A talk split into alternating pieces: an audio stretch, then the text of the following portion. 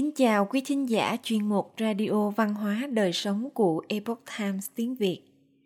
Hôm nay, chúng tôi hân hạnh gửi đến quý vị bài viết có nhan đề Phúc họa vô định đều do tâm.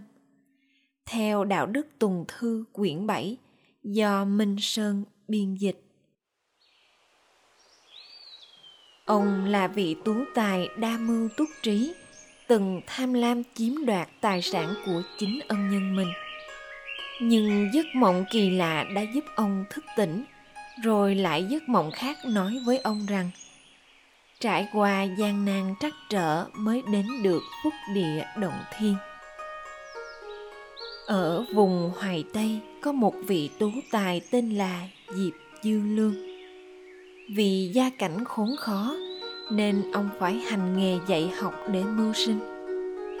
Sau ông được vị phú hào họ Mã đến mời về để kèm cặp cho hai quý tử trong nhà. Diệp Tú Tài vốn là người tài giỏi, mưu trí, chẳng mấy chốc đã được gia chủ trọng dụng. Mỗi năm nhà họ Mã đều trả Diệp Dư Lương hàng trăm lượng, đãi ngộ rất hậu hĩnh hơn nữa còn cho ông vay tiền để kinh doanh kiếm sống. Diệp chiêu lương cảm nhận được đức độ của gia chủ, nên cũng tận tâm tận lực dạy dỗ hai đứa trẻ. Chỉ sau vài năm, diệp chiêu lương đã tích lũy được nghìn lượng vàng, bước vào hàng ngũ giàu có. Nhưng đúng lúc này mã phú hào chẳng may qua đời vì bạo bệnh. Hai quý tử nhà họ mã lại quen thói xa xỉ tiêu xài vô độ. Tất cả tài sản trong nhà, từ ngân lượng đến đất đai, đều qua tay của diệp tú tài mà bán mất. Diệp chiêu lương ngày đêm trăn trở, vận dụng tâm kế, không chỉ mưu đồ chiếm đoạt toàn bộ gia sản, mà còn những tâm đẩy hai đứa nhỏ đến chỗ bần cùng lưu lạc. Hai đứa trẻ bỗng chốc trở nên bơ vơ, không nơi nương tựa lại không biết kiếm tiền, không có kế sinh nhai, nên thân thể hốc hác tiều tụy, tình cảnh trông rất bi thảm. Một đêm nọ, diệp chiêu lương nằm mộng thấy mình bị đưa xuống âm tào địa phủ. Trên công đường là vị quan sắc mặt uy nghiêm, còn diệp tú tài thì khép nép đứng dưới bậc thềm vị quan xem hồ sơ tội trạng của diệp tú tài thì nổi cơn thịnh nộ, mắng rằng ngươi là kẻ vong ơn bội nghĩa, cần bị đọa kiếp súc sinh, mang thân trâu bò mà đền tội. Diệp tú tài sợ hãi cuốn quýt cầu xin, thỉnh cầu đức quan khoan dung cho ông một cơ hội. Ông hứa rằng nếu được quay trở về, nhất định sẽ trả lại toàn bộ tài sản cũng như chăm sóc chu đáo hai công tử nhà họ mã. Vị quan địa phủ nói, vì ngươi đã sám hối nên ta sẽ cho ngươi về. Nhưng nếu nhà ngươi không thực hiện lời hứa, thì sẽ bị đầy xuống địa ngục a tỳ vĩnh viễn. Địa ngục a tỳ còn được gọi là ngục vô gián, chỉ những kẻ thập ác bất xá mới bị đọa vào đây nghe xong, diệp chư lương chợt đột nhiên tỉnh giấc. Sau khi hoàng hồn ông mới quay sang vợ mình nói, vinh quang phú quý mà chúng ta được hưởng ngày hôm nay, thực chất đều là gia sản của nhà họ mã. Thậm chí nếu trả hết thì chúng ta vẫn là phú gia. Cần chi phải kết oán với quý thần làm gì? Vậy là sớm ngày hôm sau diệp tú tài tìm đến nơi ở của hai công tử nhà họ mã. Thấy họ đang sống trong cảnh nghèo khó tột cùng ở nơi hoang vu, tình cảnh thê thảm thật đáng thương. Hai người trông thấy diệp lão sư ngày nào thì bất giác cất tiếng khóc. Thấy vậy, ông cũng nhớ đến tình sư đồ, ôm hai học trò vào lòng rồi bật khóc.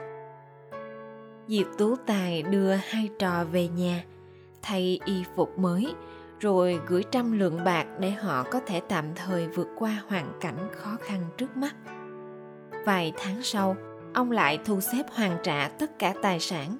Diệp tú tài còn giúp họ tính kế sinh nhai. Một người mở tiệm kinh doanh, còn người kia ra ngoài buôn bán. Hai quý tử nhà họ mã đã trải qua nhiều khó khăn và gian nan cảm nhận được sự lạnh lẽo và ấm áp trên đời, nên từ đó đã sửa đổi những sai lầm trước đây và chăm chỉ làm ăn. Sau vài năm tích lũy được gia sản kết xù, họ bèn tính cả vốn lẫn lời đem trả lại cho diệp lão sư. Thế nhưng diệp chư lương kiên quyết không nhận nói, trước đây ta rất nghèo khó được phụ thân của hai cậu hậu đãi, ta mới có ngày hôm nay. Các con đừng bận tâm, cũng đừng khách khí. Đây là mối thâm giao của ta với phụ thân các con. Như vậy khi xuống suối vàng gặp lại phụ thân hai con, ta mới có thể nhìn ông ấy mà cười được. Hôm ấy là tết trung thu diệp chiêu lương vừa uống rượu ngắm trăng nằm say dưới cửa sổ. Trong lúc nửa mê nửa tỉnh, ông thấy mã phu hào đến trước mặt cảm tạ rằng, những việc trước đây đều là việc không đáng có. Nhưng dù sao các con tôi từ nhỏ đã quen thói xa hoa. Nếu đem tài sản giao cho chúng, thì chúng tất sẽ phung phí.